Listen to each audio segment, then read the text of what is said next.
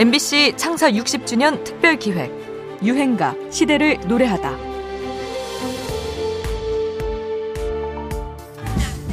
대망의 저희 타이틀곡 컴백 홈.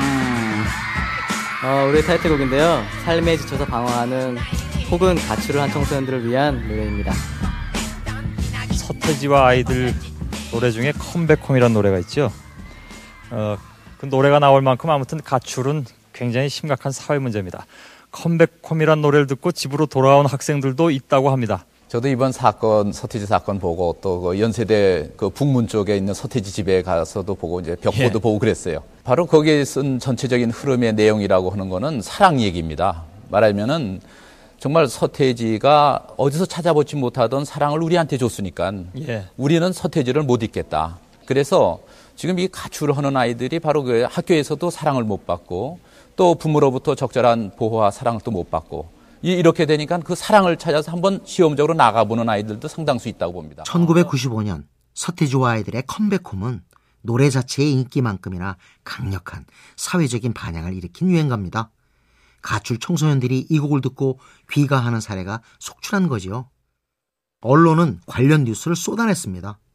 가출해서 잔소리를 안 듣게 돼 신났다가 서태지 오빠의 노래를 듣고 눈물이 우르르 날 만큼 왈칵 집 생각이 났다는 청소년들의 고백도 많았죠. 이때는 부모 세대와 청소년층의 가치가 충돌하면서 청소년들의 가출이 속출해 심각한 사회 문제로 떠오르고 있었는데요. 이런 상황에서 컴백홈이 설득력 있는 귀가의 노래가 된 것은 어른들의 입장이 아닌 서태지 본인의 경험을 담아서 청소년 또래의 눈높이에서 들려주는 이야기였기 때문이지요. 그때 당시 한 팬의 목소리를 들어볼까요? 정말 우리 생활이에요. 그러니까는 이렇게 가사를 딱 들으면 이거는 정말 남의 얘기가 아니다라는 말이 스스럼 없이 나올 정도로 정말 저희 생활과 일치하거든요. 그러다 보니까 아마도 들으면서 더 가슴 찡하게 감동하는 게 아닌가 그렇게 생각을 해요. 만약 컴백홈이 너도 커버만 한다 식의 훈계나 계몽조의 노래였다면 청소년들의 마음을 움직이지 못했을 겁니다. 또 앞서 어느 교수가 지적했듯 기성세대를 대신해 사랑받지 못했던 아이들을 제대로 위로해 주었던 거죠. 그렇게 강력한 대중문화의 힘과 영향력을 생생하게 보여주는 유행가입니다. 서태지와 아이들 컴백홈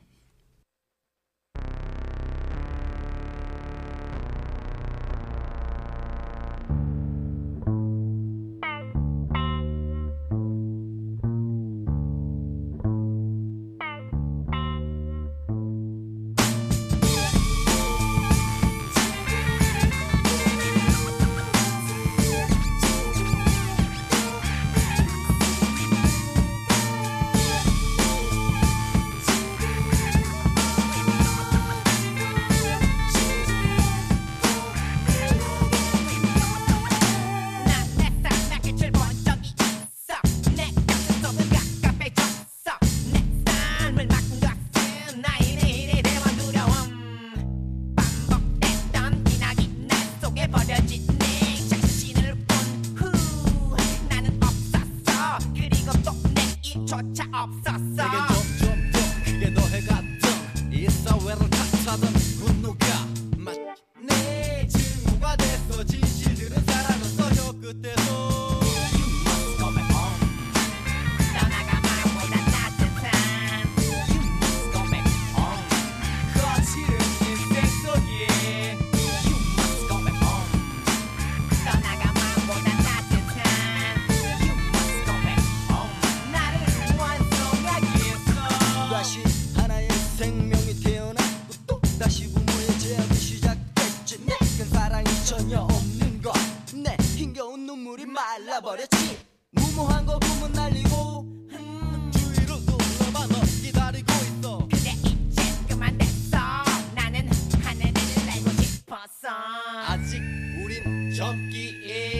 MBC 창사 60주년 특별 기획 유행가 시대를 노래하다.